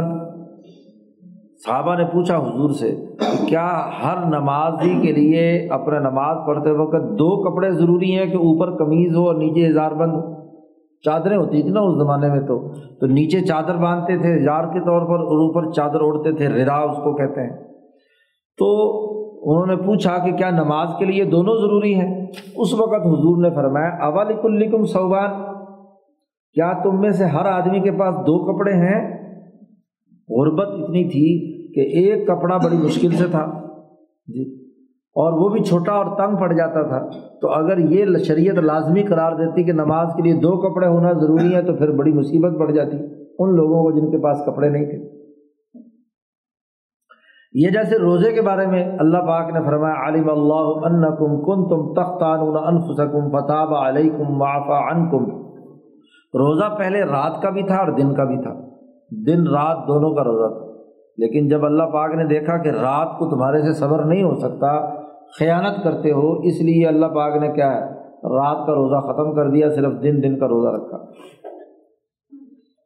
ایسے ہی بعض مقامات پر نبی اکرم صلی اللہ علیہ وسلم نے ترغیب و ترہیب کے اسرار بیان کیے ہیں، اور صحابہ نے بعض مشتبہ معاملات میں حضور سے رجوع کیا تو حضور نے ان کے شبہات دور کر دیے اور اصل بات واضح کر دی، مثلا نبی اکرم صلی اللہ علیہ وسلم نے فرمایا کہ ایک آدمی جماعت کے ساتھ نماز پڑھے تو وہ گھر میں اکیلے نماز پڑھنے سے زیادہ ثواب، اور وَصَلَاتِهِ فِي سُوقِهِ خَمْسًا وَعِشْرِينَ دَرَجَةً، اور اگر بازار کی مسجد میں جا کر جماعت سے نماز پڑھے دکان بند کر کے جا کر تو پچیس درجے زیادہ ثواب ہے۔ اور اس کی وجہ بیان کی حضور صلی اللہ علیہ وسلم نے کہ جب تم میں سے کوئی آدمی وضو کرتا اور اچھی طریقے سے وضو کرے، ہاتھ پاؤں آدھے دھوئے آدھے خشک کیا، ایسا نہیں، فَأَحْسَنَ الْوُضُوء، پورے اچھے طریقے سے آزاد ہوئے۔ اور یاد رکھو حضور صلی اللہ علیہ وسلم نے فرمایا کہ اگر جب ہاں جی آدمی کو پانی نہ پسند ہو رہا ہو اس وقت وضو پورا طریقے سے کرنا، اچھا لگ رہا ہے تو پھر تو سارے دھوتے ہیں نا، جب سردی کے اندر ٹھنڈے پانی سے وضو کرے تو پھر تو کیا ہے، کراہت اور تنگی اور مصیبت کے باوجود پورا وضو کرے، اعضاب پورے طریقے سے دھوئے، ٹھنڈے پانی کی وجہ سے کیا ہے آدھے پچادے چھوڑ کر نہ آ جائے۔ ثم اتل مسجد، پھر وہ مسجد میں آئے اور اس کا ارادہ سوائے نماز کے اور کچھ نہیں، تو اس کے نتیجے میں کیا ہے اس کو فلاں فلاں فلاں ثواب حضور نے بیان کرنا ہے۔ ایسے ہی نمبر دو، حضور نے ترغیب و ترہیب کے آثار بیان کرتے ہوئے کہا فی بضع احدکم صدقۃن، تمہارا کسی ایک کا کوئی بھی نفع کا کام کرنا تمہارے لیے کیا ہے صدقہ ہے۔ تو انہوں نے کہا کہ دیکھو یا رسول اللہ یاتی احدنا شہوتہ ویکون لہ فیہا اجر، ہاں جی اگر وہ شہوت بھی پوری کرے تب بھی اسے اجر ہے۔ حضور نے فرمایا اگر وہ حرام میں لقمہ رکھتا تو کیا عذاب نہ ہوتا، لکان علیہ فیہ وزر، اور اگر حلال میں رکھے گا تو اجر کیوں نہیں ہے۔ تو یہ حکمت اور علت حضور نے خود بیان کی۔ نمبر تین، حضور صلی اللہ علیہ وسلم نے فرمایا کہ جب دو مسلمان اپنی تلواروں کے ساتھ ایک دوسرے سے ٹکرا رہے ہوں، ایک دوسرے کے قتل کے درپے ہوں، تو فالقاتل والمقتول کلاہما فی النار، قاتل بھی اور مقتول بھی دونوں جہنمی ہیں۔ تو صحابہ نے پوچھا حاضل قاتل، قاتل جہنم میں جائے تو بات سمجھ میں آتی، یہ مقتول کیوں گیا جہنم میں؟ حضور نے فرمایا اس لیے کہ مقتول بھی تو اس بات پر حریص تھا کہ وہ دوسرے کو قتل کر کے چھوڑے گا، اس کا بھی تو یہی لالچ تھا نا۔ یہ الگ بات ہے کہ وار دوسرے کا چل گیا اور یہ قتل ہو گیا، دونوں نے ارادہ ایک دوسرے کے قتل کا کیا ہوا تھا، اس لیے دونوں جہنمی۔ الا غیر ذالک من المواضع،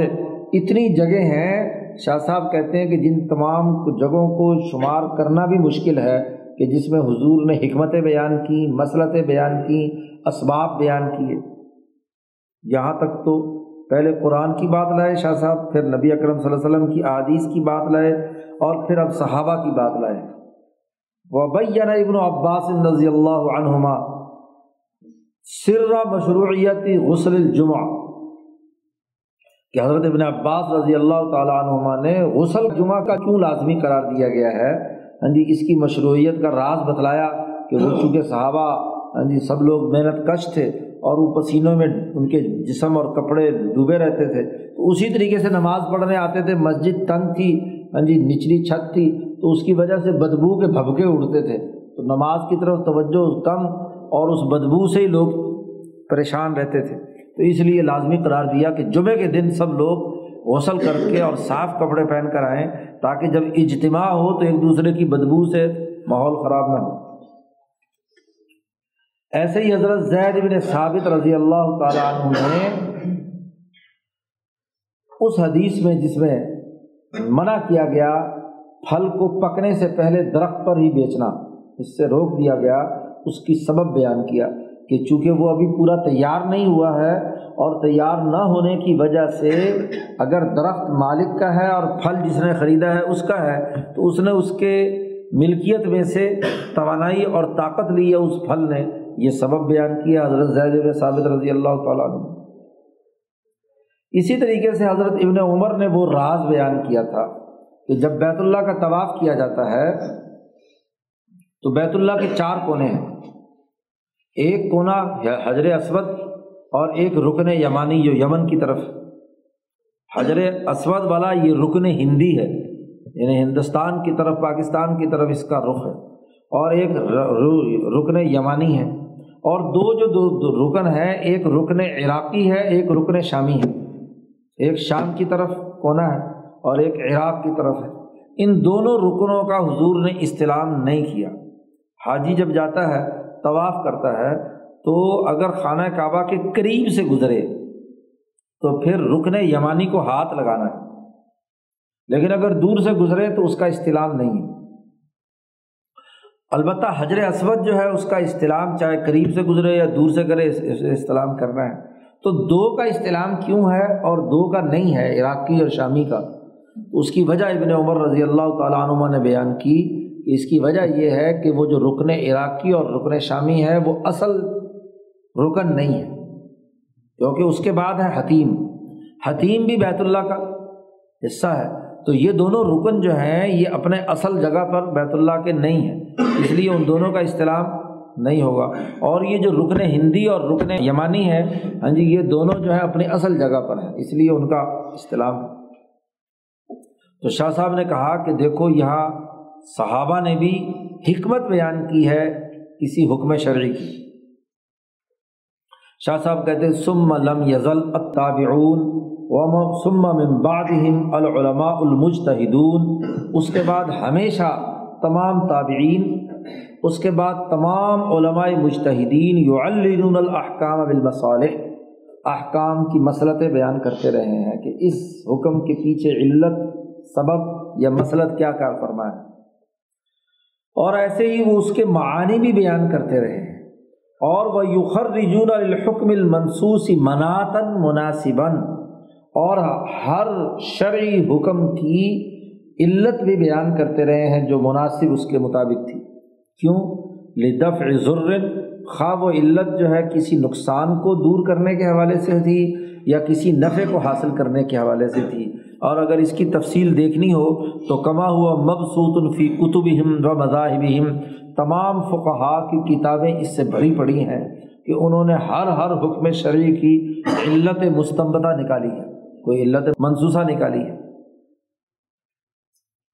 شاہ صاحب نے کہا جب صحابہ، تابعین،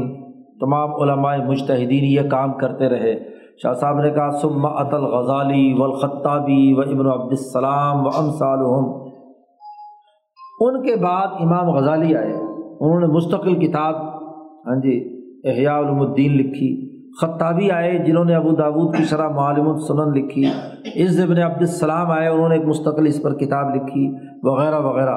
شکر اللہ مساعیہم، اللہ تعالیٰ ان کی کوششوں کا ہاں جی ان کو قبول فرمائے کہ ان لوگوں نے آ کر بنکت لطیفۃ و تحقیقات شریفۃ، انہوں نے انتہائی لطیف نقطے بیان کیے اور بہت عمدہ تحقیقات واضح کیں۔ تو یہ ایک پورا تسلسل شاہ صاحب نے بیان کیا ہے کہ قرآن پاک میں